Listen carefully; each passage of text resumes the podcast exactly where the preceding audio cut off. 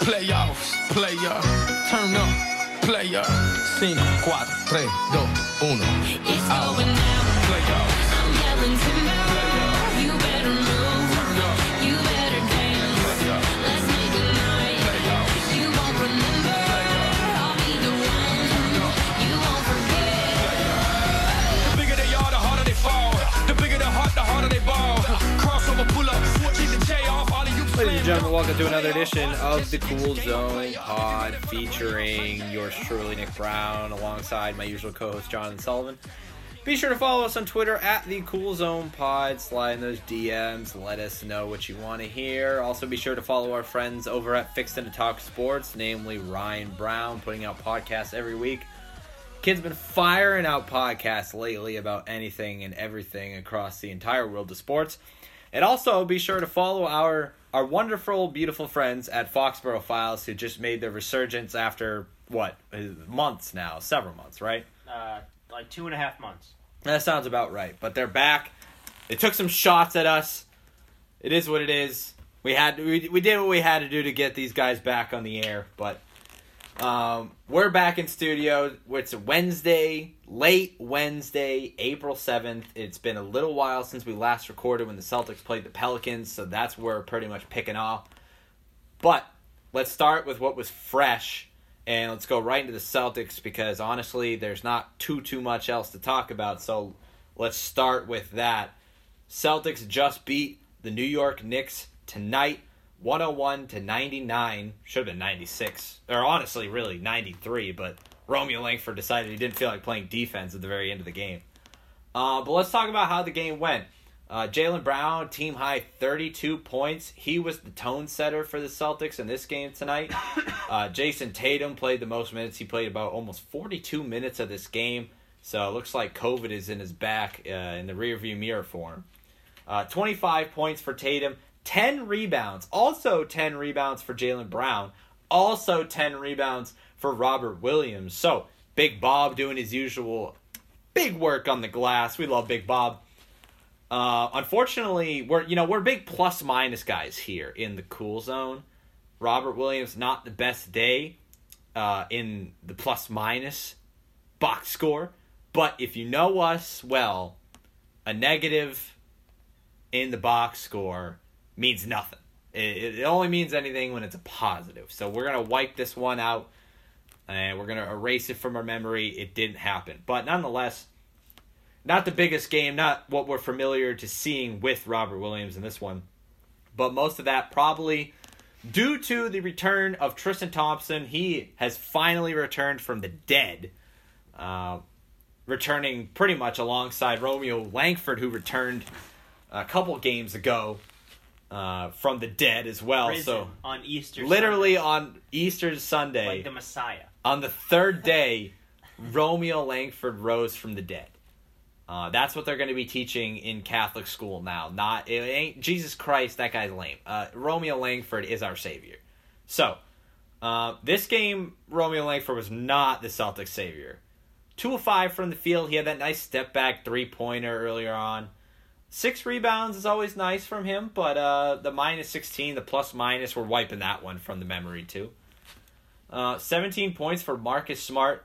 Didn't shoot the ball extremely well. 50% from the 3-point land, though. That's pretty good. Perfect from the free throw line. So those splits at least look somewhat nice. And the 9 assists from Marcus Smart with no Kemba Walker on the second leg of a back-to-back is also pretty friggin' sweet. We've done a lot of plus-minus talk. Plus 24 for Tristan Thompson. That is an encouraging sight. He's that inside rim-protecting presence that they need in addition to Time Lord. 8 rebounds also for Tristan Thompson. A pretty uneventful game from Lil Mike, a.k.a. Grant Curry, a.k.a. Grant Williams. 25 minutes, 3 shots, nothing to show for it. Second best plus-minus on the team, though. This is true. He's a big plus-minus guy. And then pretty much outside of that, minimal to no contributions from Peyton Pritchard and Semi Ojeleye in about 13 to 16 minutes. So, thoughts on this game? What's fresh in your mind? Takeaways, all that good stuff. What'd you think, Jonathan? Well, it was a good win. The Knicks, people think that the Knicks blow, because they have for so long, but the Knicks are sneaky, not like a horrible team this year. They're right next to the Celtics in the standings, so it's always a big game when you're playing someone in the standings to get a little ground on them, get a game in hand. So it was a nice win. No Kemba because he's got a degenerate knee and he can't play on back-to-backs. No Fournier because he just happened to, I guess, catch COVID. Yeah, we're going to definitely talk about that, too. So you were shorthanded, coming off the second night of a back-to-back after a bad loss to Philly, which we'll also probably get to. It was a prime spot for a letdown. They almost did, but they hung on and won, so for that I have to give them credit. Brown was really good. Tatum, the box score was good. People don't think I can criticize Tatum, but Tatum's ball handling was horrific tonight. He had 8 turnovers. I'm just going to go out on a limb and say that's a career high for him, because I can't imagine he was ever handling the ball, one, enough to like have 8 turnovers before, and two, just that's an absurdly high. That's like Russell Westbrook, Luka Doncic level of turnovers. I was just going to say, Luka Doncic, yeah.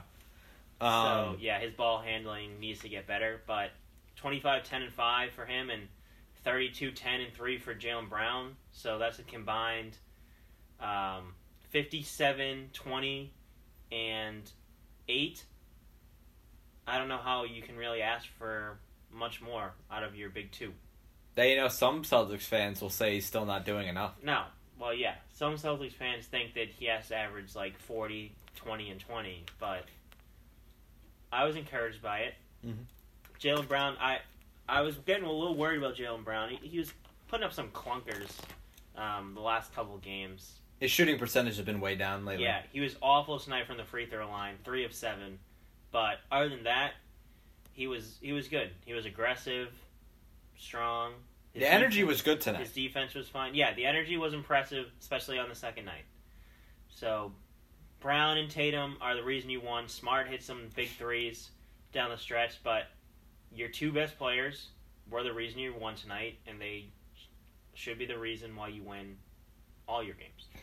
All right, so let's dive a little deeper into this one and look at what made this game turn out to be what it was. I mean, this game was just a dogfight. This was a greasy game for the most part. We said the final score, 101-99.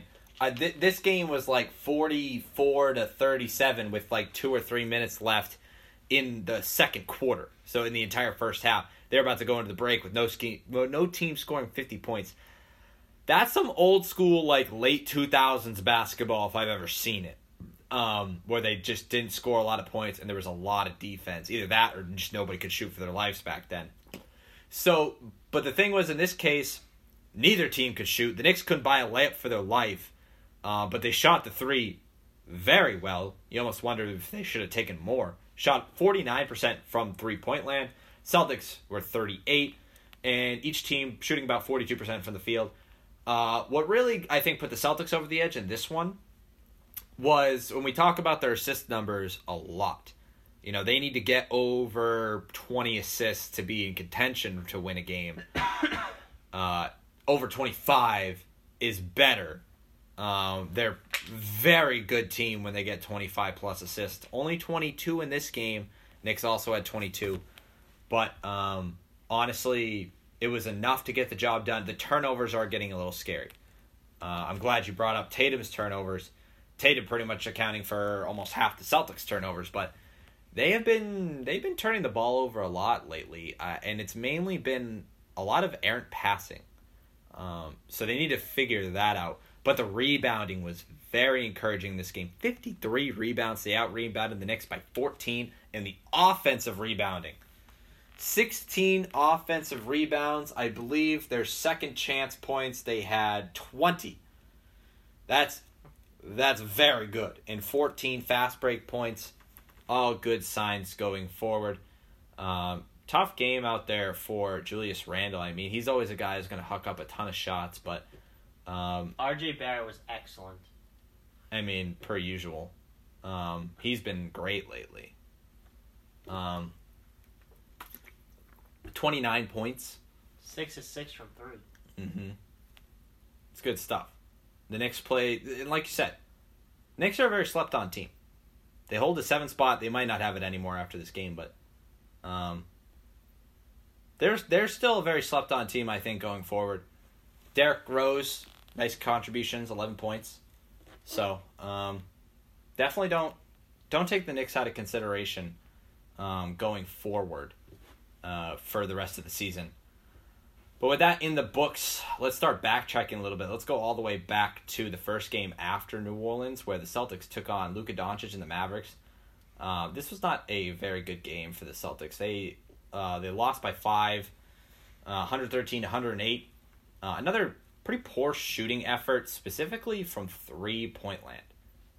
23.4% for the Celtics in this game. That is doo-doo. And whereas they didn't turn the ball over in this game as much, they did in some of the games to follow. 9 turnovers, but, I mean, the Mavericks had 16. And you still lose. That's not a good sign. Only 20 assists for the Celtics. That's pretty much in the bare minimum. So they would have had to been playing some lights-out ball, and they didn't. They shot so poorly from 3 for a team like the Celtics that tends to jack up lots of threes. You got to be a lot more efficient from there. Only 36 rebounds. It just felt like they were in the game, like, in the box score, but, like, when you take a deeper look into it, it was out of reach. Thoughts on this game? Yeah, I mean, if you scroll back up, I mean, people can't see it, but the stat that sticks out to me is, I think you nailed it on the head. Only a 5-point loss. Doesn't look like that. You would think the game was, like, close the whole time, but if you look on the right side in the corner, lead change is 0. Tied 1, which is just 0-0. That was a wire-to-wire win for Dallas. So that's just embarrassing. I mean, straight from the jump, they had you, and you were trying to claw your way back out of it for the whole game, and you just couldn't do it because you dug yourself such a hole. They outscored by 14 points in the second quarter, and I'd like to look at the second quarter going forward because I've been sensing this theme with the Celtics that, you know, especially Tatum, people say that Tatum's a slow starter. A lot of times you'll see him go like 0 of 3 or 2 of 6 in the first quarter or second quarter or whatever. But the Celtics' second quarter, I'd like to look at their box scores going forward because they were outscored by 14. And that's why they lost. Their second quarter performance against Dallas is why they lost. They outscored the second quarter against the Knicks tonight, too. So they got to start winning some second quarters because, you know, you got to play 4 quarters. You can't play 3 quarters. You can't play 2 quarters. You got to play 4 quarters. Mm-hmm. So the thing I think that sticks out the most, at least in the box score, and it's something we have to look at going forward, and we mentioned Evan Fournier's name earlier on. Fournier played 30 minutes in this game against Dallas, and he was coming off an absolutely piss-poor performance against New Orleans, where he scored a whopping 0 points. 6 points against the Mavericks here on only 6 shots. So you bring in this guy, playing big minutes off the bench, expect big points off the bench. In the first 2 games, not great. So, look, give the guy a little benefit of the doubt going forward. And the next game against the Rockets is where he really kind of got into a groove, and it was a great time for the Rockets game to come around. By the way, other things in this game, I mean, Brown, Tatum, 24, 25 points, pretty good shooting from them. It just came down to Celtics took a lot of threes and didn't hit a lot of threes, and it did them in this one. So let's talk about that Rockets game. I mean, this was a smacking for the most part. The Rockets are the worst team in basketball. They are headed for a top 3, possibly a top 1 or 2 pick in the draft. So Celtics fans were really hoping for a bounce-back game here, and they got it. 35 assists in this game. I mean, season high. The ball was moving around in this game. And I'm sure it had lots of Celtics fans saying, why can't they do this every night? 13 turnovers. Okay. But the rebounding was great. and the field goal percentages were great. So this was an all-around great game for the Celtics. You want to talk about these second quarters. Look at this second quarter number here. 19 points. They dropped 30-plus points in every other quarter. Only 19 in the second. That's not a great theme. Yeah, that's awful.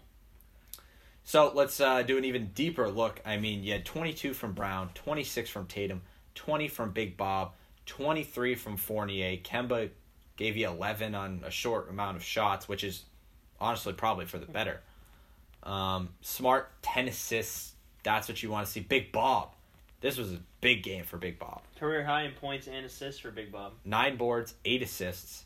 Almost had a triple-double. Steal and 2 blocks, yeah. This was a game that made me very happy, being very high on Big Bob as of late. The Knicks game tonight kind of broke my heart a little bit, but let's talk about a guy, Luke Kornet. And it'll be a lot more apparent, so I suppose we can kind of actually pivot to we got to go a little farther ahead. Let's go to the Philly game just real quick because no Tristan Thompson against Philly. He just came back tonight against the Knicks. So Luke Kornet was asked to come in off the bench, play about 15 and a half minutes, and guard Joel Embiid. He got abused by Joel Embiid. The first play he got. That was tough. He came in. Williams picked up a foul. He came in. And after the first free throw, and the second free throw was actually a miss by whoever it was, probably Ben Simmons, because he blows up shooting free throws. And Kornet just got literally just bodied by Embiid, and the rebound actually went off Kornet, and it was Philly's ball. They got a de facto offensive rebound off the missed free throw because Kornet just, he's a nice shooter. He's been a deadeye for the Celtics from 3. So I think he has a role on the team in limited minutes. You need a little offense. I think it's very matchup based. But yeah, I don't think anyone expected him to play defense, and let's just say he didn't surprise anyone with his defense on a potential MVP front runner in Joel Embiid. And I think I told you this. When we were watching the game together, but it reminded me of the play of Shaq and Mike Dunleavy, where he backs him down in the post and just dunks over him and pushes him to the ground, and Dunleavy gets up and throws the ball at Shaq as he's running up the court. I mean, just absolutely a brute showing of strength by Embiid. But like I said, Kornet's been a good three-point shooter for him. Was 2 of 3 in this game, so I mean... That's a guy, and there was a specific stretch in this game where Kemba was running the pick and roll, and Embiid just gave no respect to Kornet.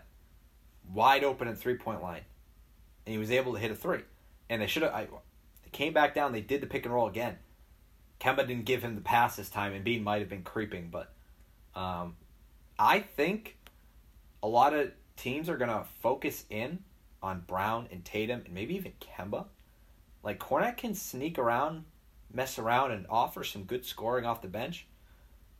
It's just going to be, like I said, very matchup-based because his defense is just poor. He strikes me as a guy that I would like to think, because he's definitely offensive-oriented.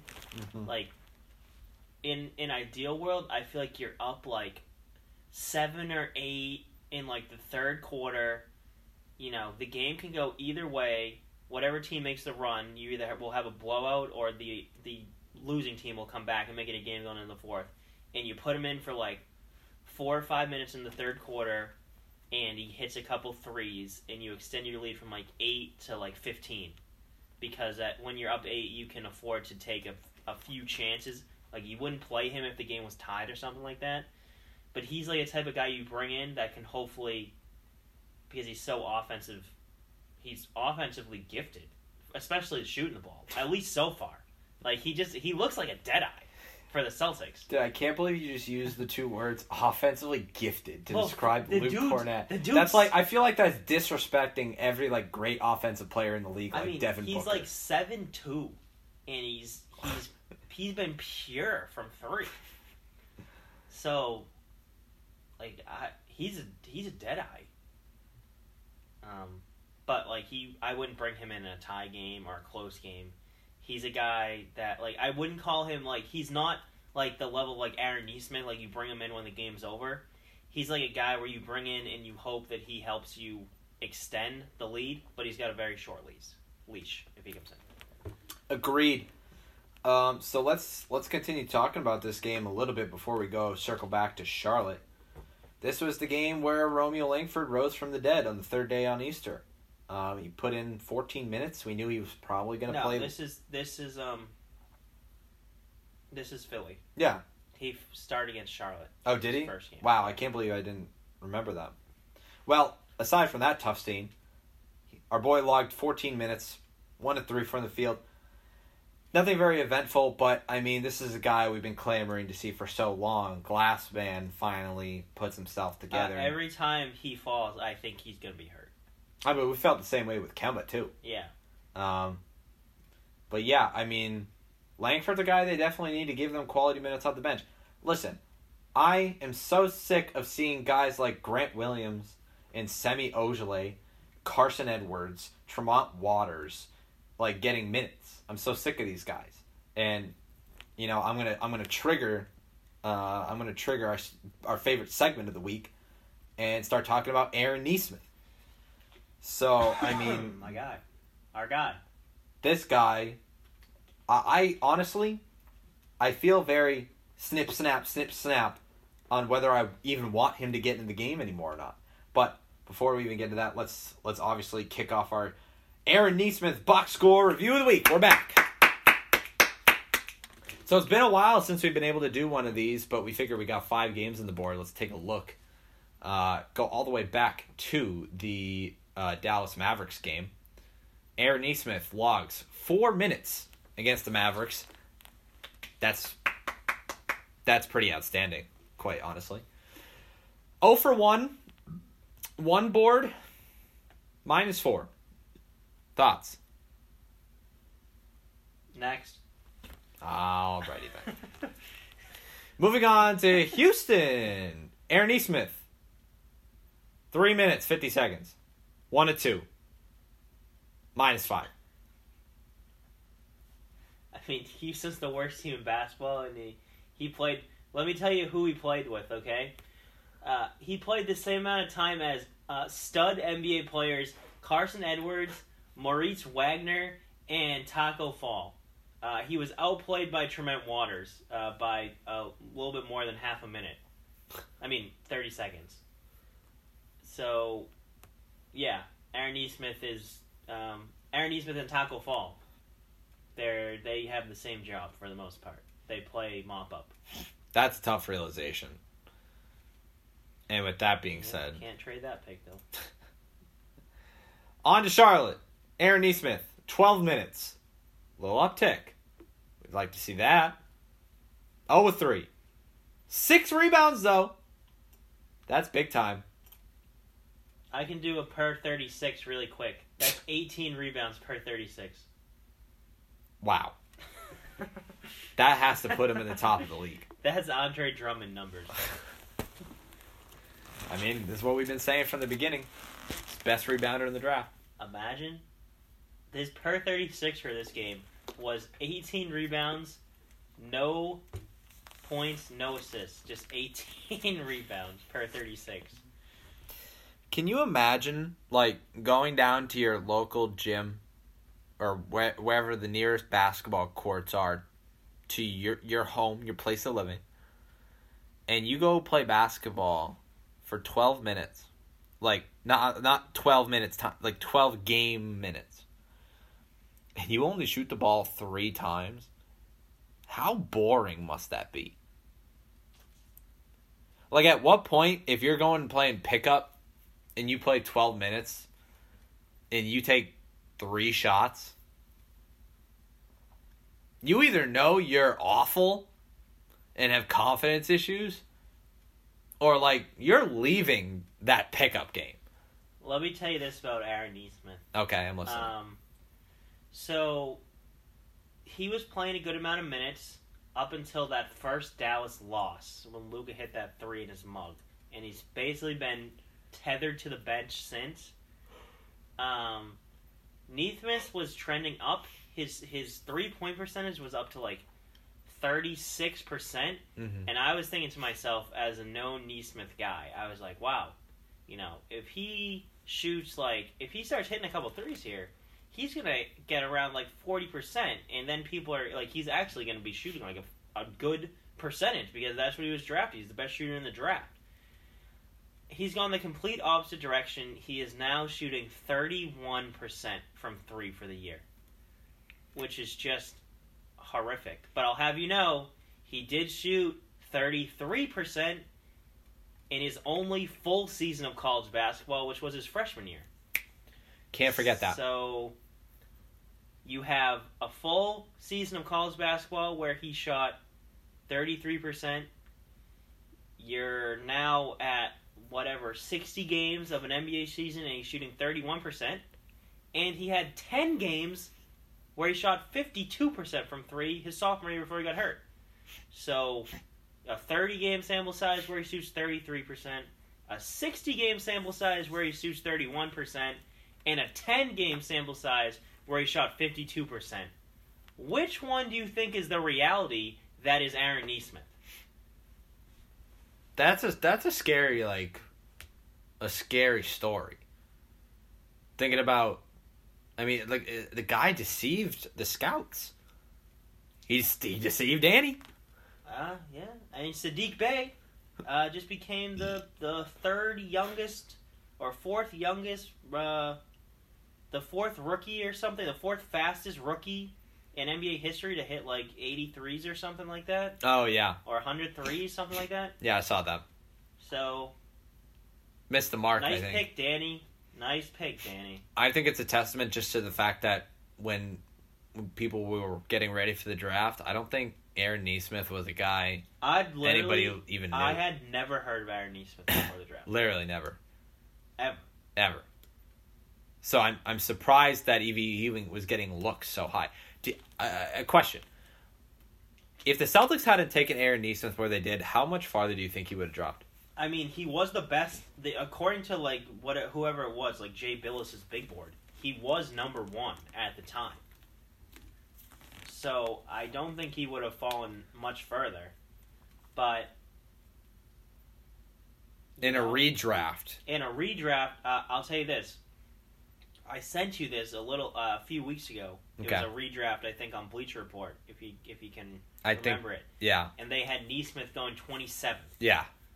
I would have a feeling since then, that was about 3 weeks ago, he's barely played since then. His shooting has dropped off even worse since then. I would imagine that if you were redrafted, he's at least now into the second round. Yeah. Early second round. That's not good. Lottery pick.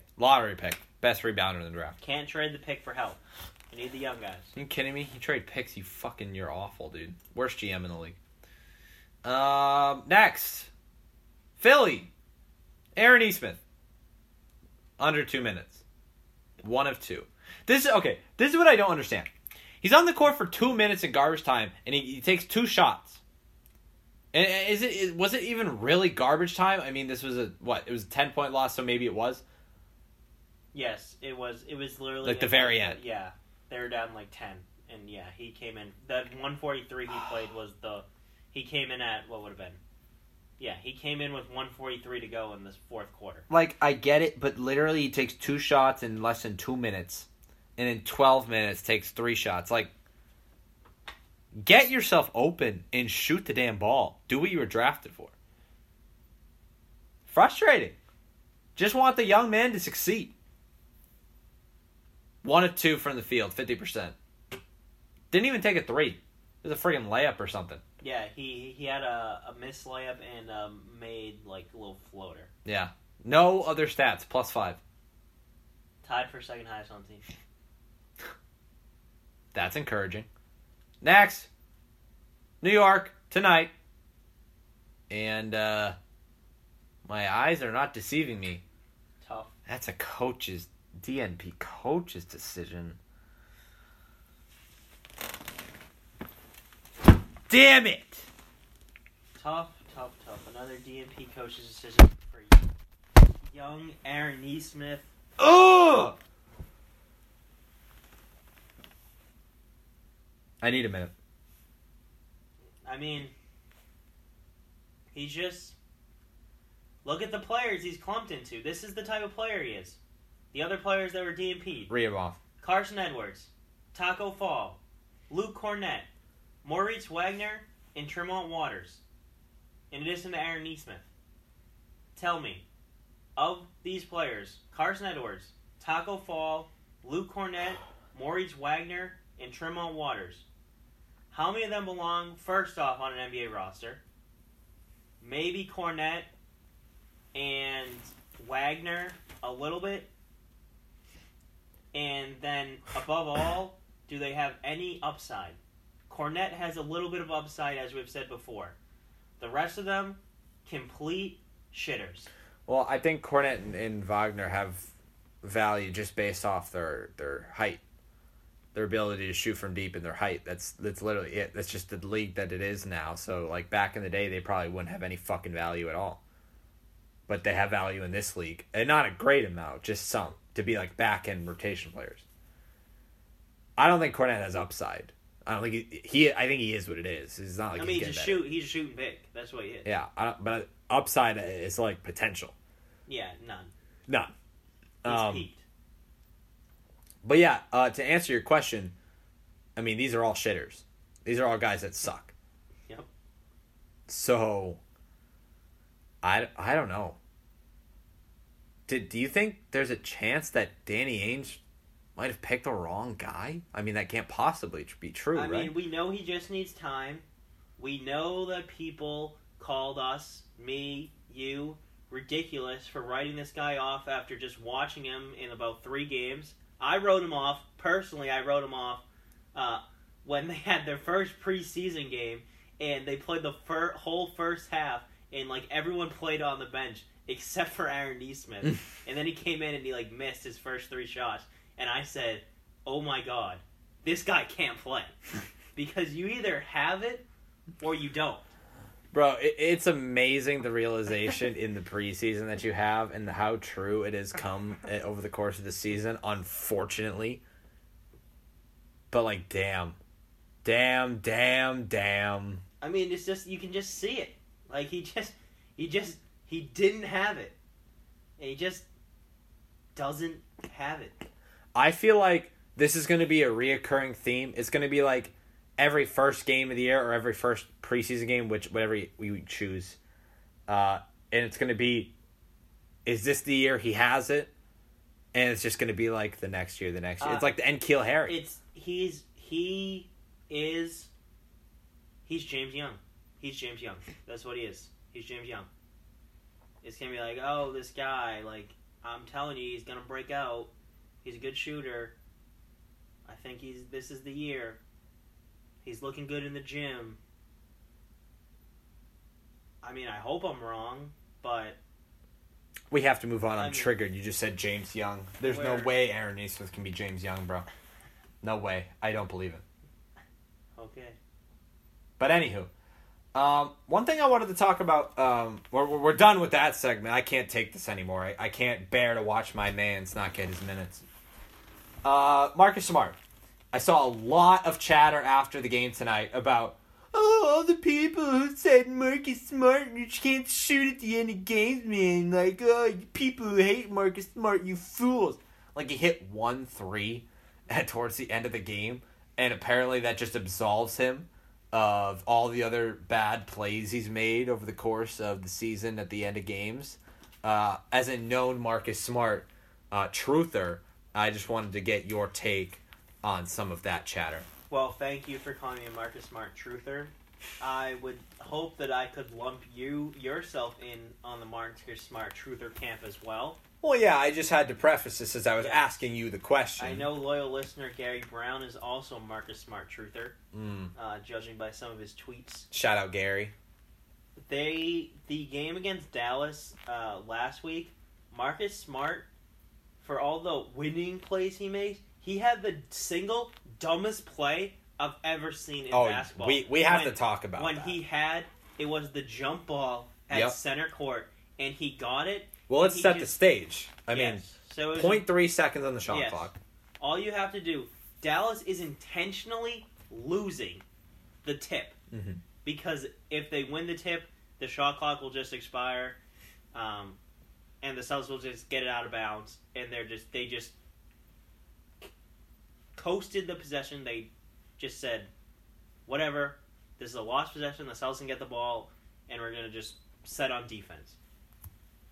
Pritchard is the jump guy. He tips it back to Marcus Smart, who, palms the ball with his right hand and just hucks it over the backboard from half court. As in, I didn't have possession, so the shot clock expired. But, buddy, when you literally grip the ball and throw it, you have possession of the ball. And, of course, Dallas is, celebrating. I can't believe what I just saw. This was actually at a point where the Celtics were down, 12 at half or something, and they had cut it to, 4. And there was, 7 or 6 minutes left in the third quarter, and he did this, and oh, my God. And, of course, Dallas came back the next possession, hit a 3. Celtics got the ball, went down the next possession. Smart hucked a 3 and bricked. Dallas came back down and got a layup. And the lead went from 4 to 9 in about a minute. I was honestly laughing my ass off. I thought it was so funny. It's funny, in my mind, but for the sake of the game, it's are you kidding me? The only thing I can compare it to is, it's just complete, utter awareness. Lack of awareness. It's when an outfielder catches a pop fly with a runner on third and one out, and then they throw it into the stands because they think the inning's over. That's what I would. That might be a bit extreme given the difference in possession. You know what I mean? I guess. But first off, I don't even understand. Pritchard won the jump ball, even if the shot clock was going to expire. Why don't you just hold on to the ball and you have possession? What was the point of even hucking it in the first place? Well, I mean, that sounds like a kind of a stupid question. I mean, he clearly thought he needed to get a shot off in 0.3 seconds, so that's why that was a shot. You know that, right? He was trying to shoot the ball. Yeah, I know he was trying to shoot the ball. So so he thought that the Celtics had 0.3 on the shot clock. Correct. He saw 0.3 on the shot clock. And he was like, "Ah, shit, I gotta get this up." It was just embarrassing. I mean, completely, it's a lapse of judgment. I mean, think of the Tom Brady 4-down. I'll tell you this. The lapse in judgment, fine. Then for them to come down and hit a 3. Then for you to take the next possession and huck up a brick. And then for them to come down and score a layup on the next possession. That's just a tough stretch for the Marcus Smart stands there. And Marcus Smart, you have seen this. I've seen this. The dude, he hasn't been doing it as much in the last couple games, I will admit. But last week and the week before, the dude's flopping was out of control. So let's talk about that. So the one thing actually we can do a little reporting on as far as the league goes is that there are two rules, and you're going to have to remind me of the first one. But the second one is... I don't know the first one. That they are going to... and I've complained about this on the pod before. When defenders lean into contact after a pump fake to draw a foul, they are looking into possibly eliminating, rewarding that with a foul call. And I think that's fantastic because I hate it. So we talk about Marcus Smart doing that a lot. Honestly, I would love for this rule to pass because then we wouldn't have Marcus Smart trying to do this all the time, and maybe guys would just play basketball to score instead of to draw fouls. So we talked about this, I think, a little bit last week with Tatum. Sometimes he tries to play for foul calls instead of points. I mean, that's a big problem. That's not the right mentality, and that's not a winning mentality either. But in Marcus Smart, I mean, let's just, I mean, we're talking about him in general. I heard Scal talking on the broadcast when Marcus hit that shot at the end of the game. He was like, "You're going to leave Marcus Smart wide open? No rotation?" As if to say that, like, Marcus Smart is like a dead-eye, like, big-time threat from deep. Listen, he can hit the three-pointer. There's no doubt about that. But so can every jabroni in the league at this point. Is he better than the league average? I don't know at this point. I don't know what his shooting percentage is this year. No, he's not. Not even close. I would like to see the number. I bet it's close to average. I don't think so. Well, while you're on that, I'll ramble some more.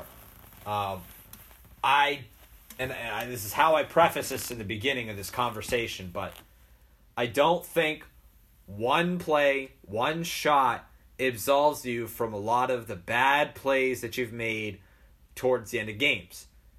I understand, though, and I have conceded this, if Marcus Smart is left wide open at the end of basketball games, he's got to take the shot.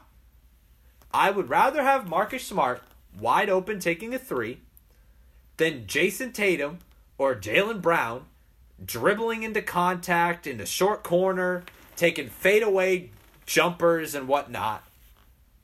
As good as they are and as much as they can hit them, okay, I understand Tatum is a great off-balance shooter and Jaylen Brown is coming into his own as to having that ability as well. I want the open good look. How are you doing on those stats? So what would you say league average for threes? I believe it's like 37%. Like that's actually kind of high. For league average? Yeah, I was thinking more closer to like 33 to be honest, somewhere between 33 and. I don't think so. 35. I can look up NBA league average. Yeah, just direct 3-point percentage.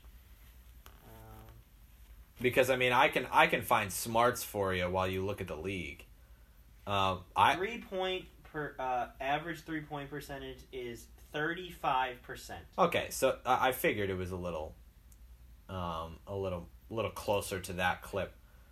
That's per game. Marcus Smart is shooting 33% from three. I've got 34.7 here. That's okay. So that's updated after tonight. Actually, this might be the wrong season also. Oh, yeah, that's last year. Why does it... Okay, that's annoying. NBA.com, you suck. He's shooting 33% this season. I mean, that's pretty much average. Yeah, I mean, it's just the horrible threes that he takes. Right. It's the quality of the shots that he takes, and specifically in big moments towards the end of close games. The Celtics have played, I believe, some of the most clutch time... like awful. Games or like the most close games like in the league. Yeah, they've been horrible. And it's all has been surrounding around shot selection. And Smart is a big culprit of it. And so is Tatum. And it's all because they play to get fouls sometimes too much. But at least tonight, Smart hit his shot. It was wide open. He shot the ball to score. And the Celtics benefit from it. And I will give Smart a lot of credit. I mean, the way he plays defensively is fantastic. It's what you need. And the 9 assists, that's great. 9 assists versus 4 turnovers. Well, I'm not reading that right at all. 9 assists to 2 turnovers, great. Good stuff.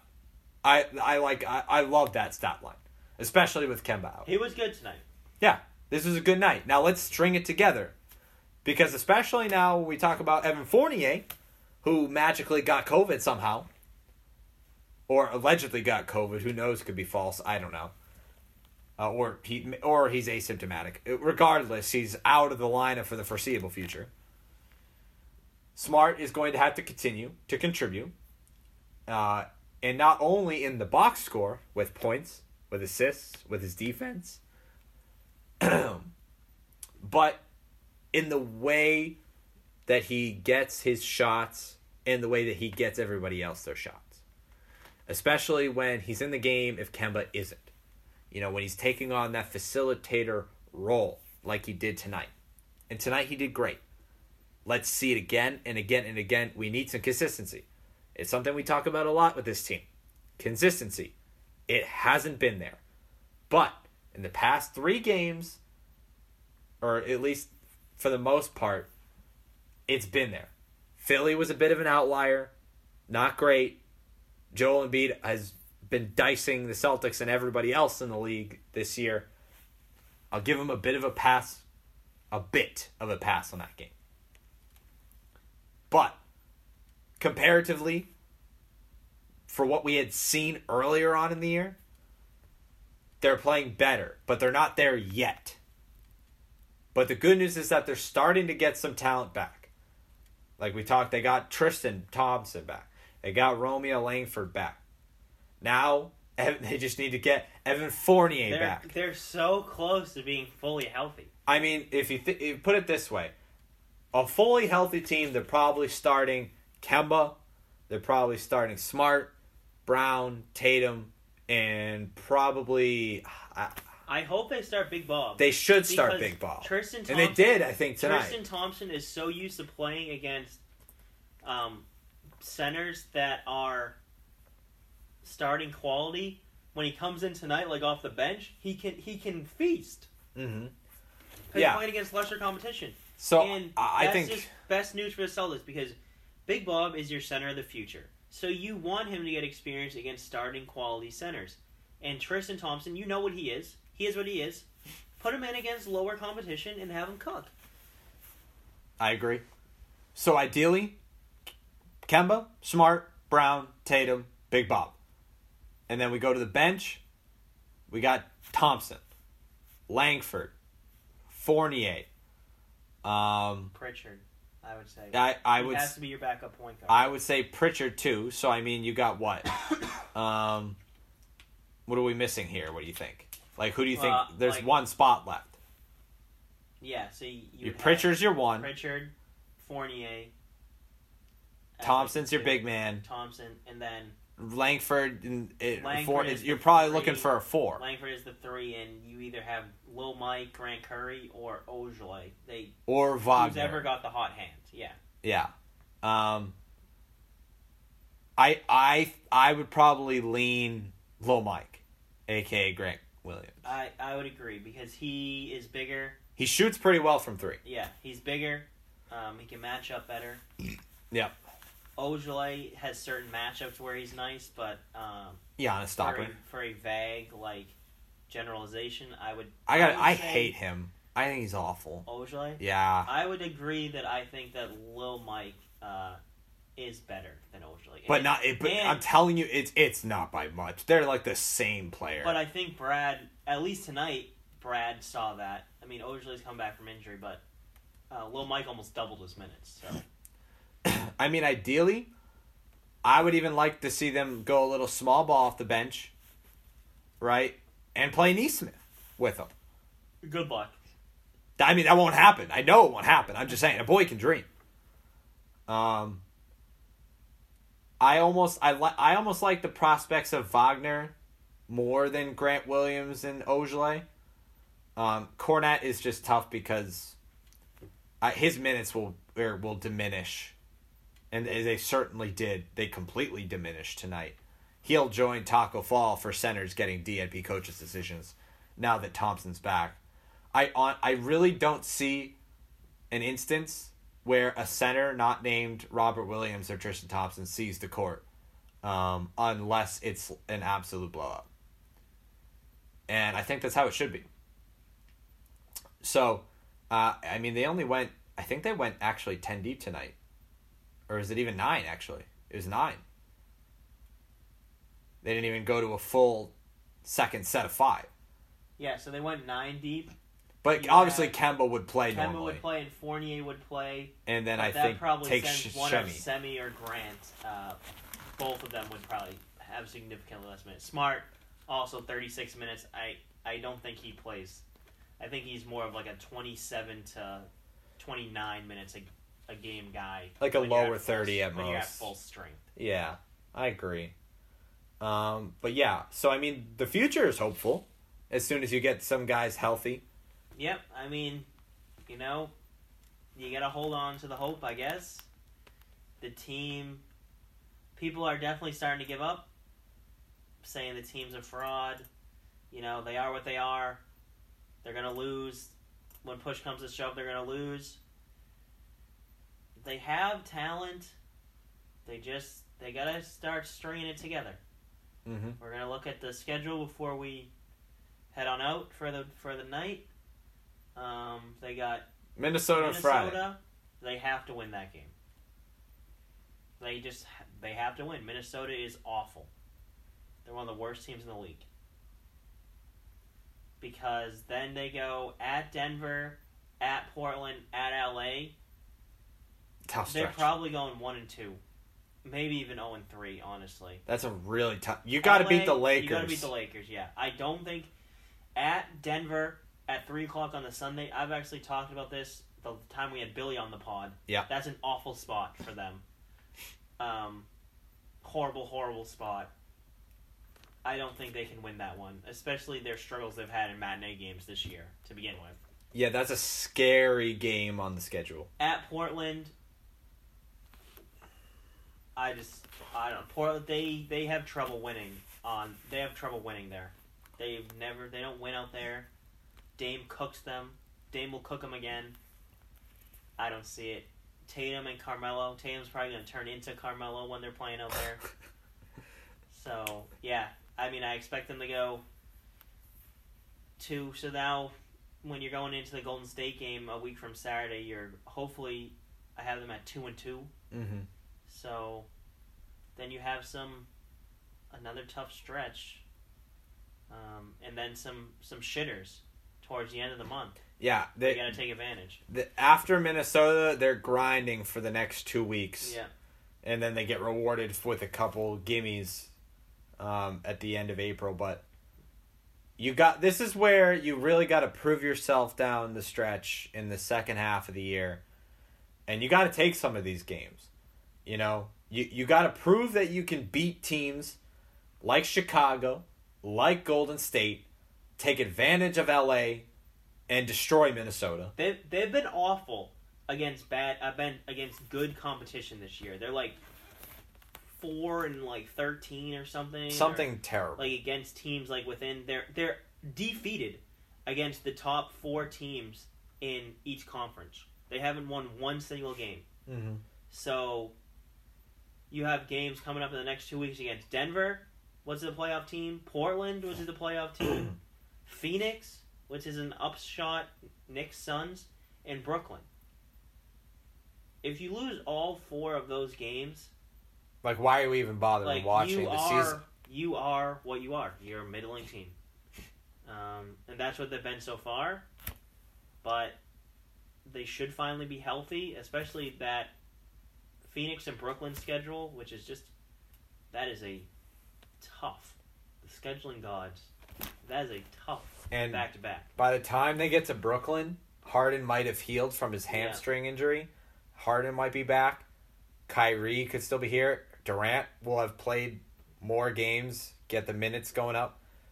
You might get that 3-headed dragon in Brooklyn. Yeah. And that's on the second night of a back-to-back. So no Kemba. Yep. So you gotta win that Phoenix game. That's all I'm gonna say. Yeah.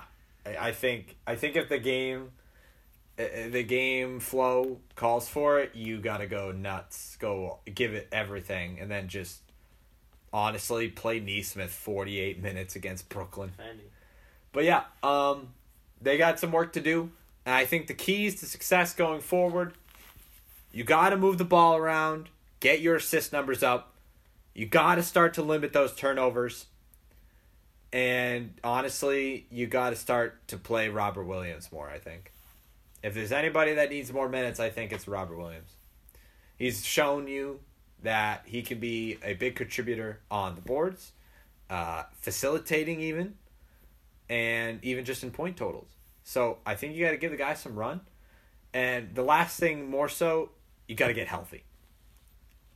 If this team can get everybody healthy at the same time, playing at a high level at the same time, with Kemba, with Smart, Tatum, Brown, Big Bob, and Fournier, and then you get some contributions from TT, from Langford, and then from the rest of your shitters, Pritchard, and then the other shitters, I suppose. I mean, I don't think they're out of contention in any of these games. Denver's the scary game that I think they could get destroyed because of the fact of the Sunday matinee. But like Portland and Phoenix, like I think you're in these games. It's just a matter of, are you going to show up and execute? It would be nice for them to have a big game and surprise, because they just haven't done that at all. Yeah, they haven't. Game they play, haven't. They lose. And you got to start changing that track record at some point. Otherwise, you're doomed. So, with that being said, I think that's going to do it for this week's edition of The Cool Zone. Be sure to follow us over on Twitter. Let us know what you think. Let us know what you want to hear. Follow our friends at Fixin' to Talk Sports with Ryan Brown and the Foxborough Files. Newly back. Who's back of the week? It's Foxborough Files. For now, of course. New editor. That's what we hear. But for us here at The Cool Zone, be sure to keep up with everything on our Twitter. And be sure to be on the lookout for our new podcasts dropping pretty much every week. And with that in mind, DS, it is time to play us out. See you guys next week.